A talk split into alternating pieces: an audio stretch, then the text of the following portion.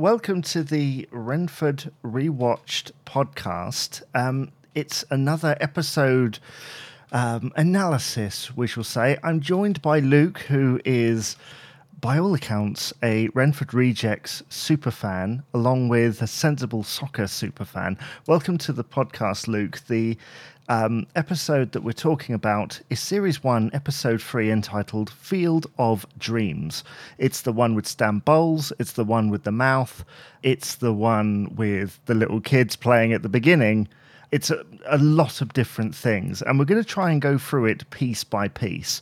Now, this episode opens up with a VTV pretty much. Well, actually, before that, there's like this little setup, isn't there? That they're they're playing this game and they've got to win because then they're going to get a chance to go to a football game. They don't know what it is yet. And then we get the titles and then VTV, which then brings us into it with that really wacky music that comes in and sets the tone. Very much like uh, the old kids' TV shows, isn't it? Very wacky music. Straight in there. You know it's straight off comedy from the beat, and it's the Rejects versus I can't remember the name of the team, but it's a bunch of kids. It is half their size, and it's nil nil. Tension is building. The game's nearly ending. Everything's on the line, and Jason is a naughty boy. Exactly. Yeah, he he lifts up one of the kids and then uh, takes the ball. They're screaming foul, um, and yeah, they win the game obviously. But Stuart is a bit wiser than the rest of them, he immediately calls him out and says, "Well, you cheated, so I don't think I should give you this this thing."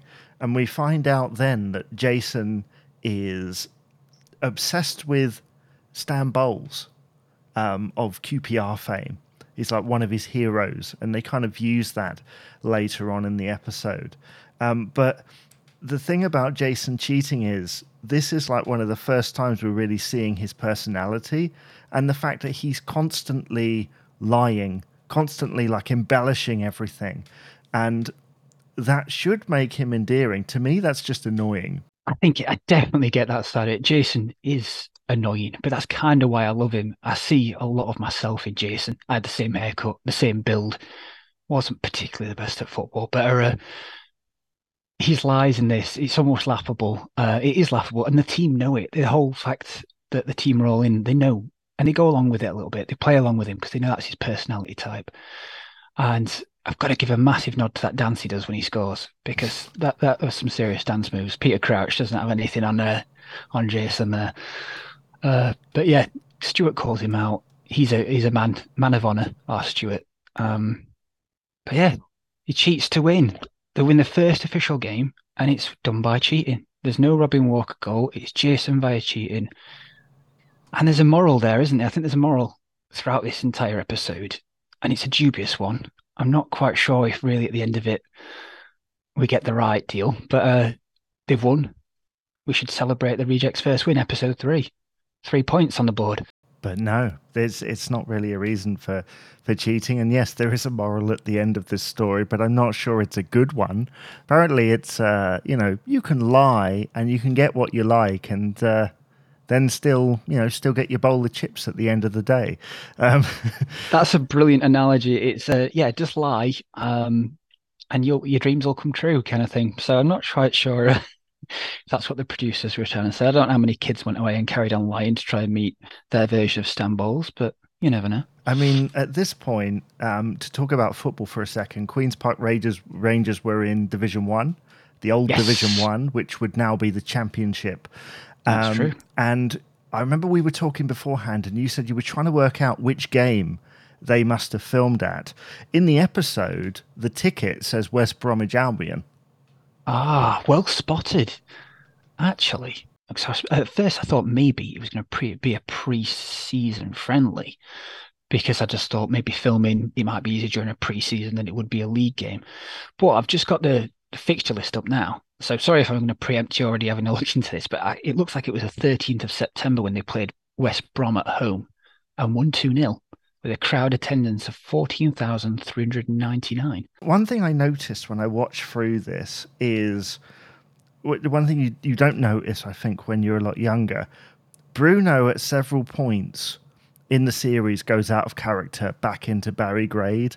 And I don't know whether you noticed, but when Yes. Stuart's asking f- people for money for these tickets, Bruno is constantly making out like he doesn't know how how to speak English, like he doesn't understand anything. And then suddenly, in this Birmingham accent, he's like, "I'll give it to you tomorrow, all right?" And you're like, It You- catches you out. It completely breaks, and it made me chuckle because obviously we know what's coming. We know the boring Barry Grade, which is my favorite episode. Uh, Ciao Bella, I believe, episode eleven um, or twelve is one of my favorite episodes. So that little nod to, and I think Jason does bring up the QPR episode in, in at least in future episodes, but I might be wrong. There. I, I feel like it's one of the only episodes where, with any episode, um, nothing's ever brought up again.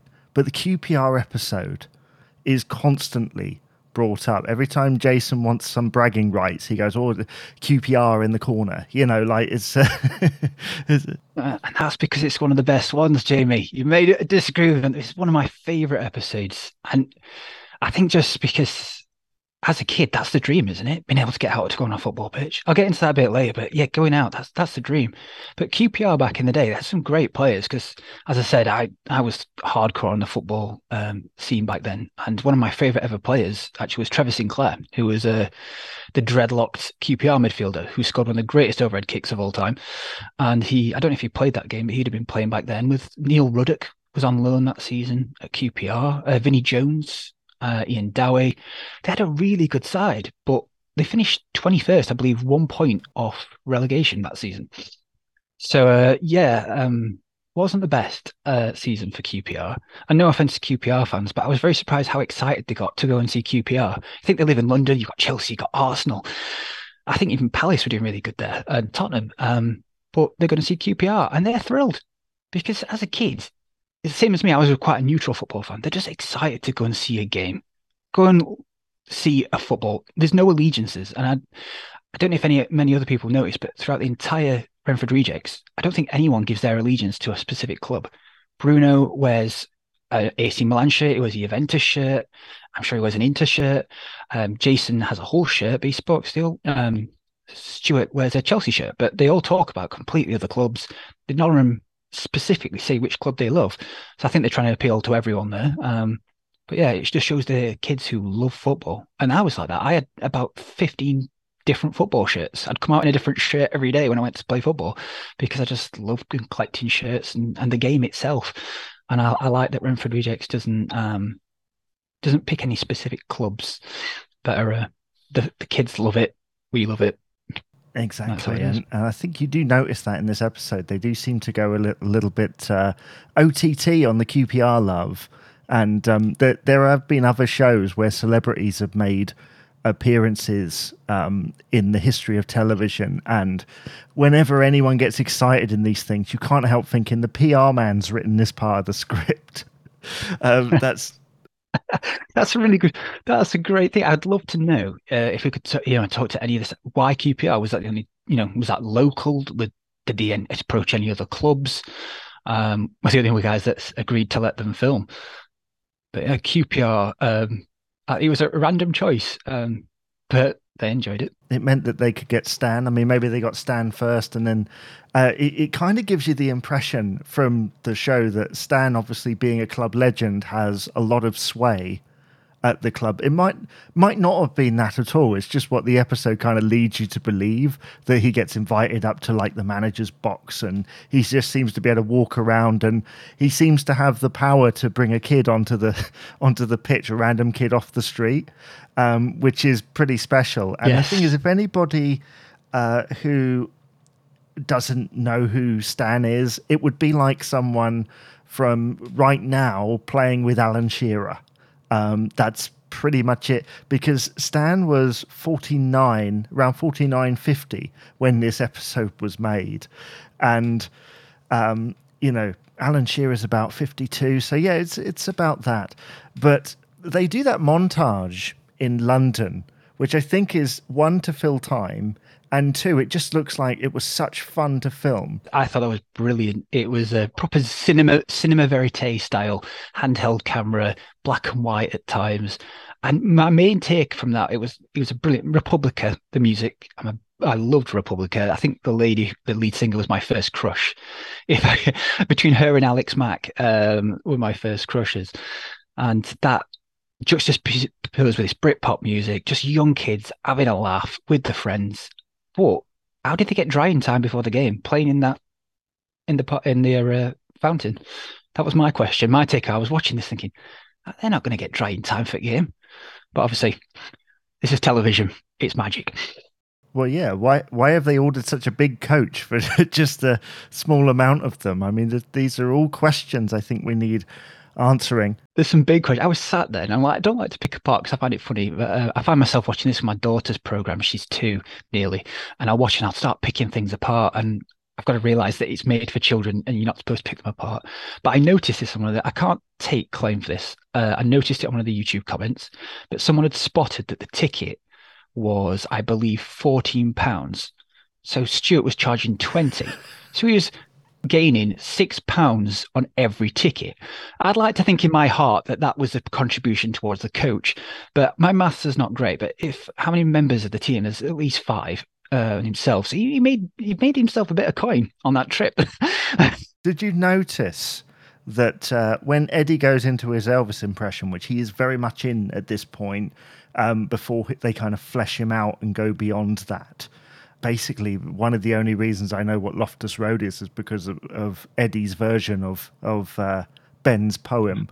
But um, oh, lift me, lift us at Loftus Road. Exactly. But did you notice there were there were some bystanders watching, practically staring into the camera, and you're thinking, this demonstrates that it's on a street. That did make me chuckle. There are a couple of bystanders. I thought I, I really like it was in my head head for the rest of the day. I was singing it in my head for the rest of the day. It's in now as I speak. I thought it was actually a pretty good rendition and much better than sorry Ben's poetry. Uh, I'll, I'll, I'll Lifters at Loftus Road, instant Elvis classic. But yeah, I saw the people staring in the background, and I also noted when I was watching it that when the scene just well same scene but when they're in graceland there's a bloke on a bike who keeps passing by and staring through the window. And i think he goes past about two or three times just staring in. But i'd do the same if someone's filming. You're like what the heck's going on here? But uh, yeah that made me chuckle. So much to enjoy about this episode. So i really am looking forward to breaking it down. So they come up with this plan to get Jason to go to the game because obviously he's got money troubles or something. He makes up this excuse about his grandmother or something or other. And they basically say, oh, they can get in on Vinny's press pass, which, by the way, is just something that he's made up, it seems. Obviously, then Jason gives away the tickets. And you think, well, why would you give him the tickets?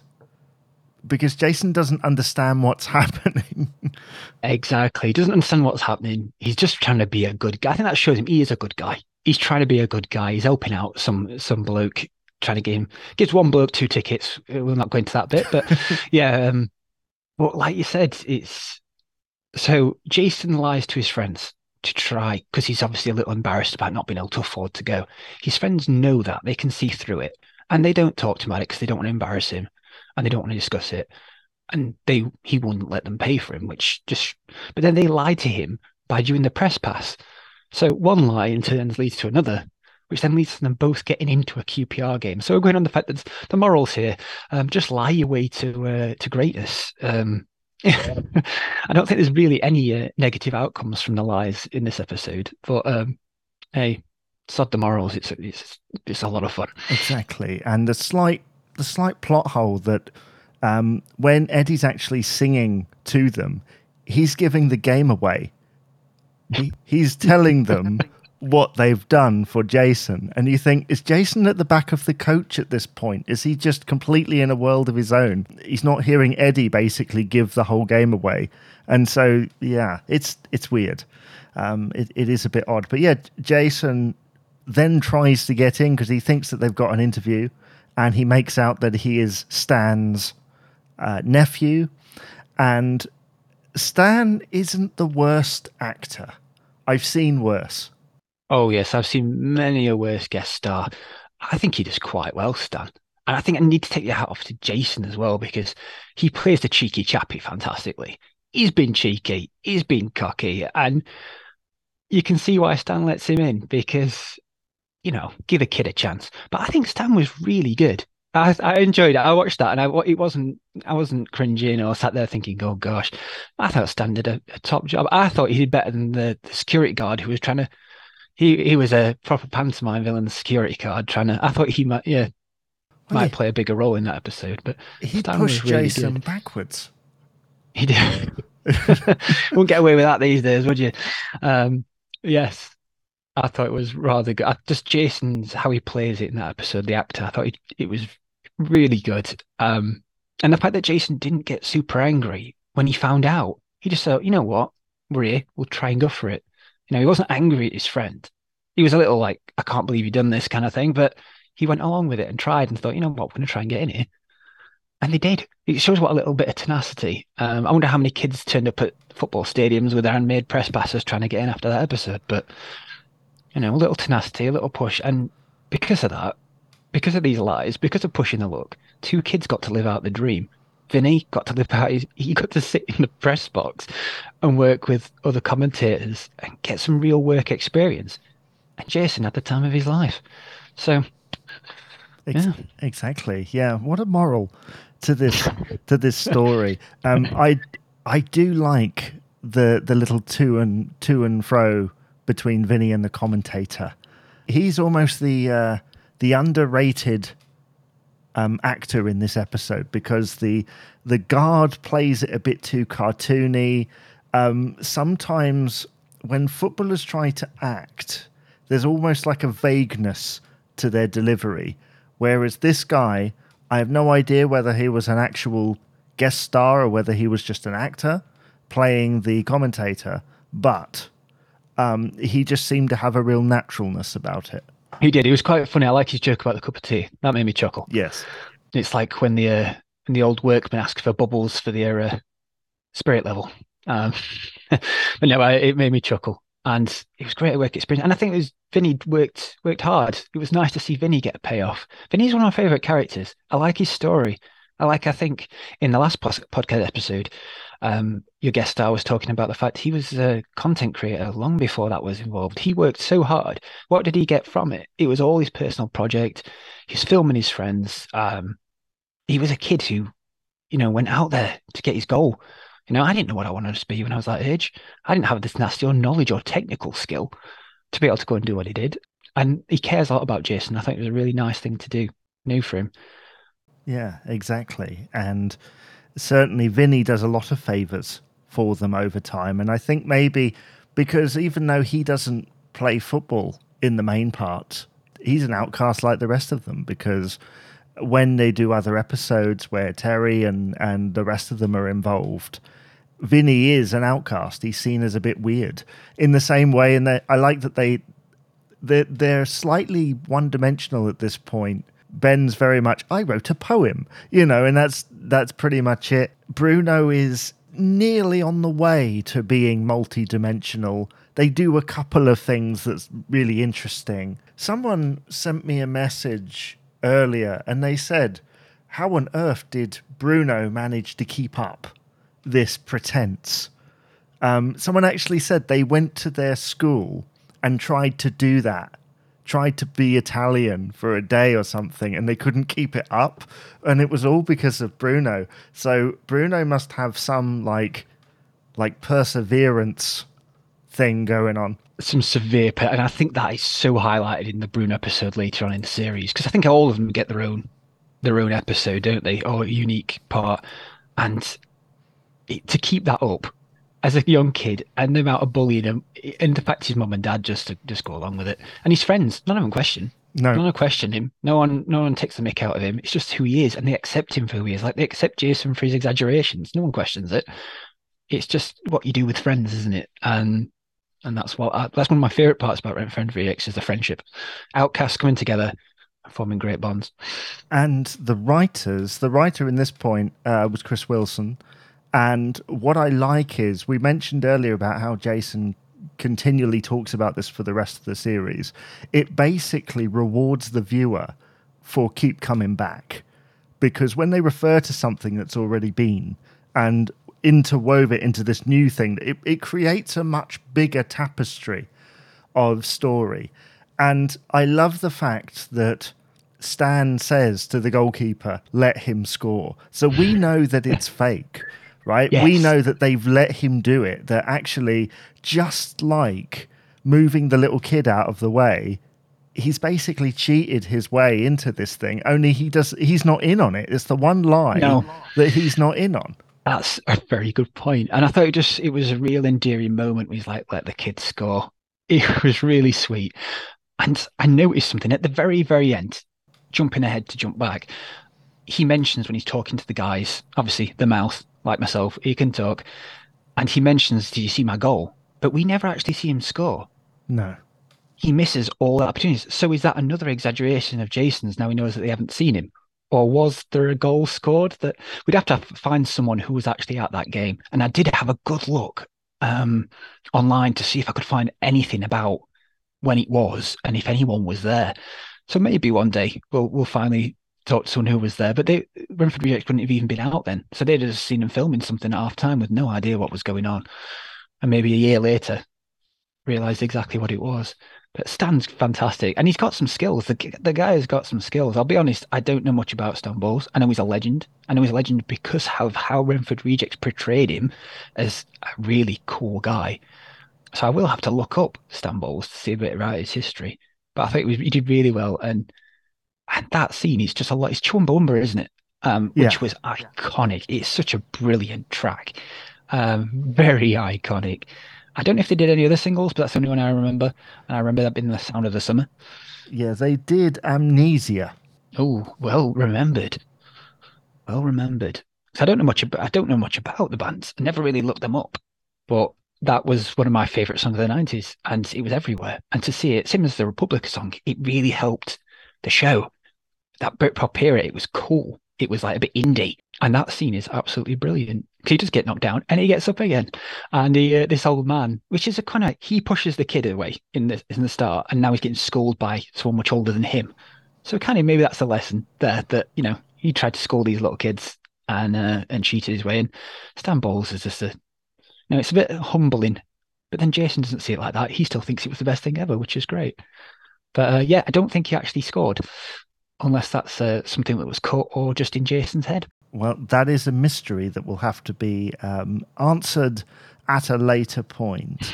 um, the thing about Stan is, in what other show would you see somebody who was essentially famous like 20 or 30 years previously? Again, I don't know too much about the guy either, but he was he was not famous in the 90s. Certainly not in the wider thing. The idea that they've got this football legend from, I'm assuming, the 70s to be in this teenage kids show um, is astonishing, and you know, pr- all props to them really for for thinking that kids won't mind. He could have been an actor. Yeah, he could have been anyone. You've you've hit the nail on the head there. But there'll be a few dads who are sat at home going, "Blooming heck, that's Stan Bowles."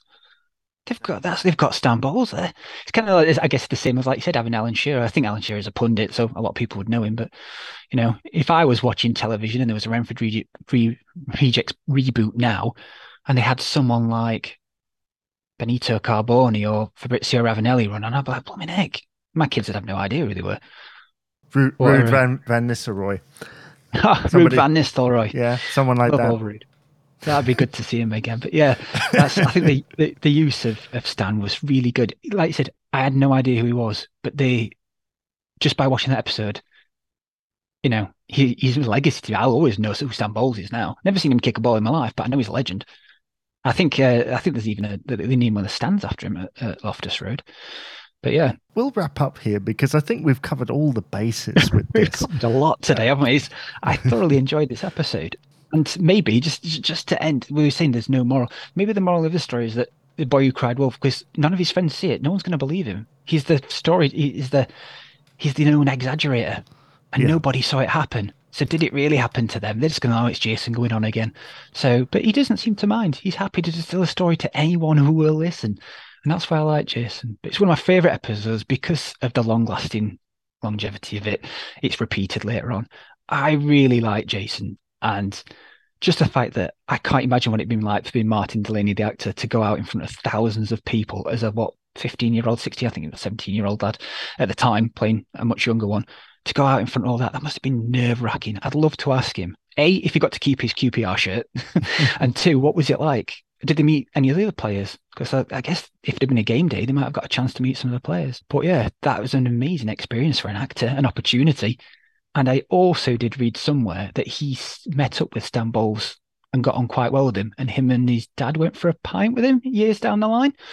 So I don't know how true that is. I read it somewhere doing my research for the episode, but I thought I thought that was really sweet. So obviously they got along, and Stan is the great guy yeah. that he portrays in the episode. And it shows in the episode that there is some chemistry between the two of them. Um, I said to you beforehand, I wasn't a big fan of this episode, and I think it's because Jason isn't my favorite character. And so, and at this point, everybody's very, it seems very one dimensional. To me, it hasn't quite found its feet yet. However, however, there is a big however. I was watching this episode and I did think this is better than I remember it being. I'm glad. This is better than I remember it being because actually, the Stan Bowles thing only happens within like maybe a five or 10 minute period. It goes by really quickly. It's like, it's almost like a thing at the end of the episode. There's a whole episode before they even get to QPR, um, pretty much. So it's, yeah, it's a lot better than I remember it being. However, it still isn't one of my favorites. Um, oh. It's just, I, I know that's controversial, but, you know, for me, I couldn't have a favorite three episodes into the series when there's like another 45. Very true. Um, but I think it's the one, if I ever think of Renford Rejects, this it's this episode and Ciao Bella that are uh, Ciao Bruno, I believe so, that comes back to my mind. It's just that iconic. I think because because they went and played at Loftus Road, I always remember it because it wasn't just set. Um, I'm not quite sure where it's from, Graceland and and the usual setting. It felt like a a proper location shoot. Um, and it just remember, it stuck in my mind, stuck in my. And again, like I said, Jason's not. I just I love Jason. He reminds me so much of myself when I was a kid. Um, because I could be a bit of a know-it-all as well, and very cocky, and I could know to exaggerate. Um, but yeah, definitely remembered him uh, definitely reminded me of, of him. And that to me as a kid, that would be my absolute dream. And I remember it because I thought, oh, if I was an actor getting out, walk out on Loftus Road, even though I don't know anything about QPR, it'd been an amazing experience. Uh, so that's one of my favorite episodes. Very remember, very uh, iconic. I definitely put it in my top three all time Renford Rejects episodes. But uh, in episode three, you don't really know that, do you? You've got the rest of them to watch, but this always stands the test of time. And it's uh, I'd, I'd say it's up there. Well, I'm gonna I'm gonna agree with you at this point. Thanks, Luke, for being on the podcast. No worries. Thank you for having me, Jamie.